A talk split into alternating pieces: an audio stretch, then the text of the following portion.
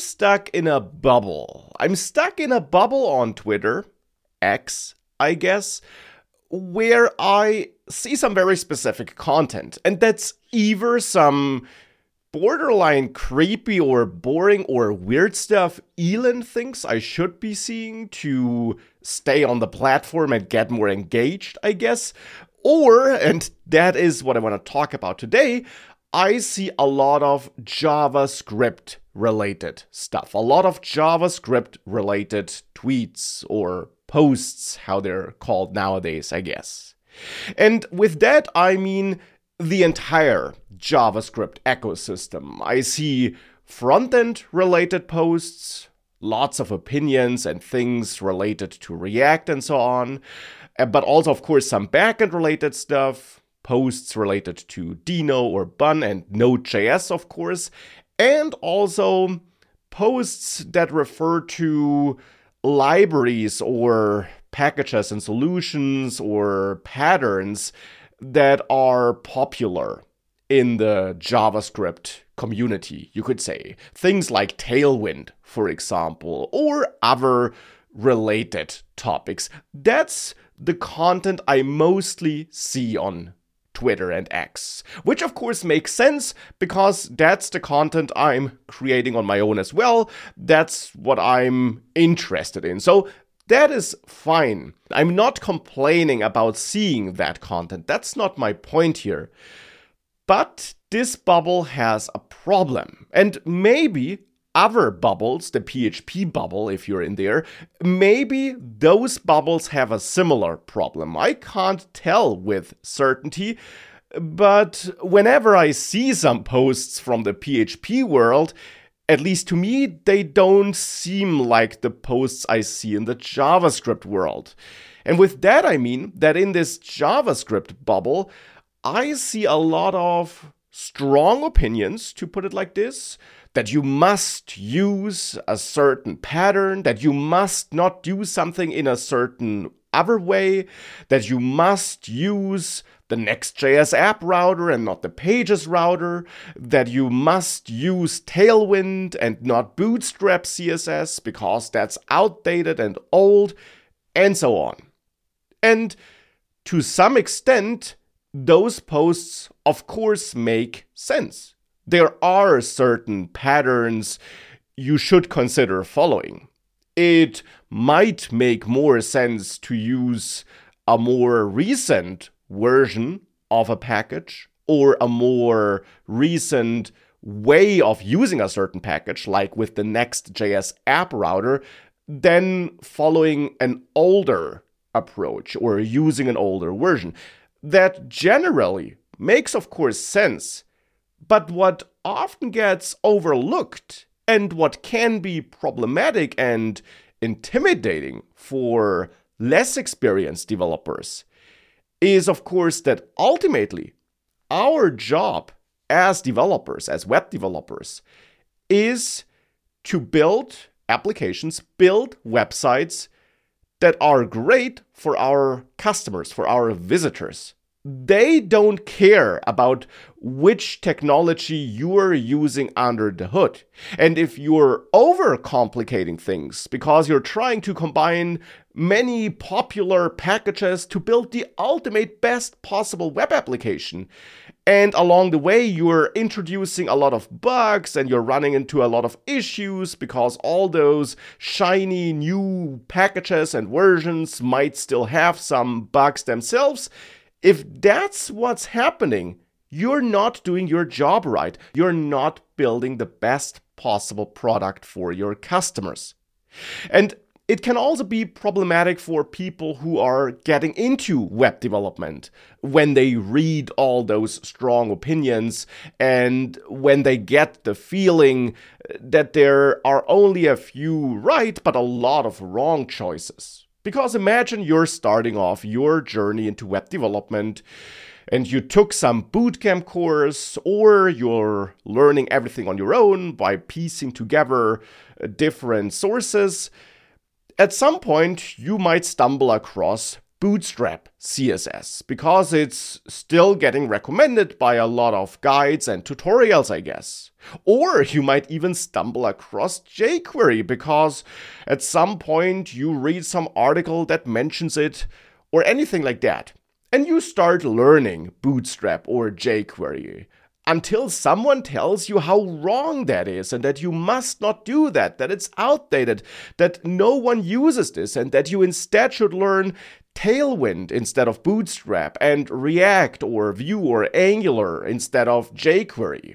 Or maybe even that's wrong, and there's a more extreme opinion which tells you that even React is not a good choice. You should be learning Svelte and Solid J S. Do you see my point here? It's easy to get pushed off your, your path where you wanted to learn web development and get a lot of strong opinions on what you're doing wrong and what you should be doing instead. And therefore, you don't know at all what you should be doing. And it's intimidating. And maybe you stop your pursuit of becoming a web developer, which would be a shame because it's an amazing job. Still, despite A I, I created a separate video and talk about that. So it's an amazing career, but of course not if you get pushed out of it at the very beginning because of all those strong opinions and because of that bubble. And just for the record, because some developers, especially in that bubble, might forget about it, but just to make it clear, the web is mostly not powered by React or by Tailwind or something like this, also not by Node.js. Instead, over seventy percent of all websites that exist out there use P H P on the server side.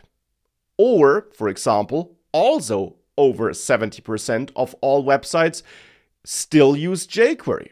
Around twenty percent of websites use Bootstrap C S S. Around forty percent of the entire web is powered by WordPress alone, which uses P H P, for example, which therefore alone makes up for a significant part of those seventy percent. So what I'm saying here is that all these discussions we're having about which library and package you should be using to style your site or to connect to a database or whatever, all these discussions are discussions we're having for a minority of all the websites out there in the web. The majority is not using either of those shiny, fancy packages or frameworks. Now, of course, I know that we can't look at the share of websites alone, because that does not translate to web traffic. Of course, those numbers I just mentioned will very likely not be the right numbers if we would look at web traffic, because of course there are many websites out there, but there is uh, only a part of those websites, a small part arguably in the end, that gets most of the traffic. I mean, Facebook and YouTube alone uh, get lots of traffic, are responsible for a significant portion of the overall internet traffic, and those websites are not using jQuery, to my knowledge. Though, for example, Facebook was built with P H P, and as far as I know, they're still using that. So we don't even have Node.js there. Instead, it's part of those over seventy percent of websites that are using P H P. Still, what I'm saying is, of course, that it's likely that many of those websites that get a lot of traffic are using newer technologies. Though I'm saying likely, not guaranteed. Indeed, there are thousands of websites out there that are using jQuery, Bootstrap, whatever, that are generating millions of dollars of revenue for their creators or owners.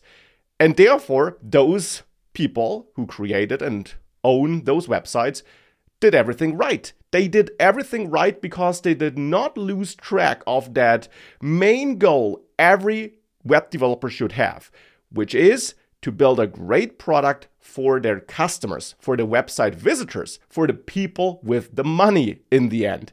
A great website or web application is not great because it was built with React or Angular or Tailwind or Prisma or anything like that. It's not great because it uses one of those packages, but instead because it delivers real high value to its visitors, to the customers who are using this website or web service.